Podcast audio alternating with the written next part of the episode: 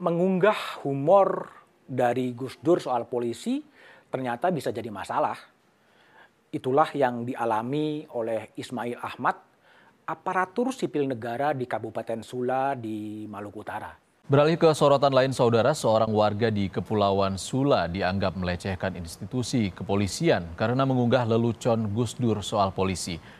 Apa yang sedang terjadi di Republik ini? Gus Dur dikenal memang seorang presiden, seorang tokoh yang punya selera humor yang tinggi. Gus Dur pernah mengatakan polisi jujur di Indonesia itu patung polisi, polisi tidur, dan mantan Kapolri Jenderal Hugeng. Tanpa dinyana ketika Ismail mengunggah itu di Facebooknya, kemudian dipermasalahkan.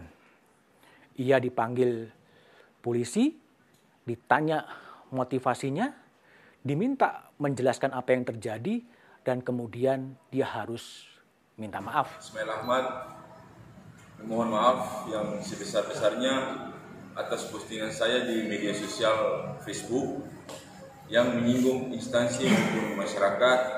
Saya merasa sangat menyesal dan bersalah serta berjanji tidak akan mengulangi lagi perbuatan tersebut.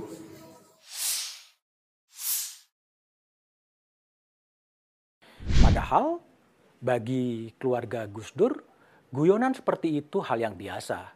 Kapolri Jenderal Sutarman pada waktu juga sering mengungkapkan kembali humor dari Gus Dur itu sendiri. Beruntung kemudian Kapolda Maluku Utara Pak Rikwanto kemudian menganulir tindakan anak buahnya. Yang dilakukan oleh Polres Sula itu kurang tepat. Yang dimaksud joknya Gus Dur ada polisi yang baik itu adalah polisi patung patung polisi kemudian polisi tidur kemudian Pak Hugeng. Itu kan jok itu hmm. sifatnya memecut saja. Hmm. dan itu sudah menjadi milik umum hal-hal yang seperti itu tidak perlu diberi atensi oleh kepolisian. Gus Dur ini memang sosok yang memang selera humornya tinggi. Guyonan-guyonan Gus Dur kadang-kadang memang nyelekit, kadang-kadang membuat orang terkejut. Tapi humor itu penting. Humor itu penting sebagai katarsis ketika kepengapan politik sedang terjadi. Sehingga tidak perlu sensitif dengan berbagai guyonan-guyonan politik, lebih-lebih di era pandemi seperti sekarang. Mari kita tersenyum bersama atas masalah bangsa ini. Gus Dur memang menempatkan Hugeng sebagai benchmark polisi yang jujur. Meskipun dalam sejarahnya Hugeng tersingkir justru karena kejujurannya. Ia lurus, ia jujur, tapi kemudian ia tersingkir.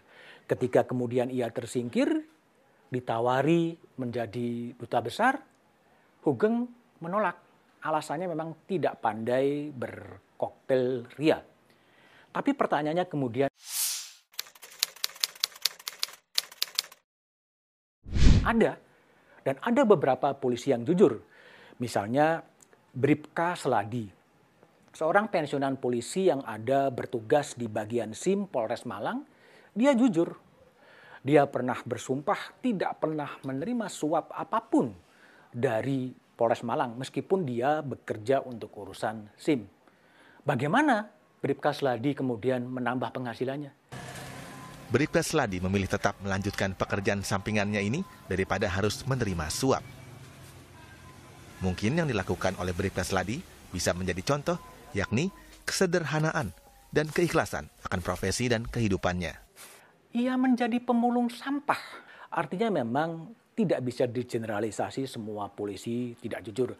Ada juga yang kemudian jujur.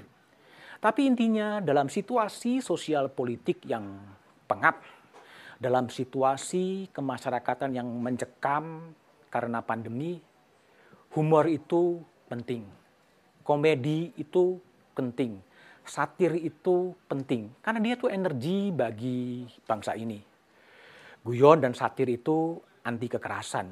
Ia adalah ekspresi kebebasan berekspresi dari siapa pun juga tidak usah diganggu, tidak usah dibatasi, agar republik ini tidak seperti yang dikatakan oleh advokat senior Tri Mulya Suryadi, Republik of Fear, Republik ketakutan.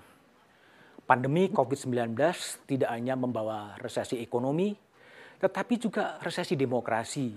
Itulah yang dikhawatirkan.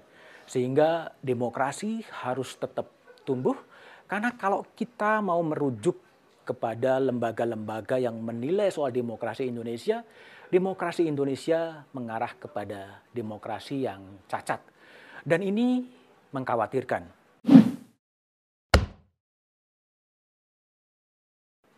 Karena itu, institusi negara termasuk kepolisian punya ikut tanggung jawab untuk ikut merawat demokrasi punya untuk upaya mencegah terjadinya resesi demokrasi.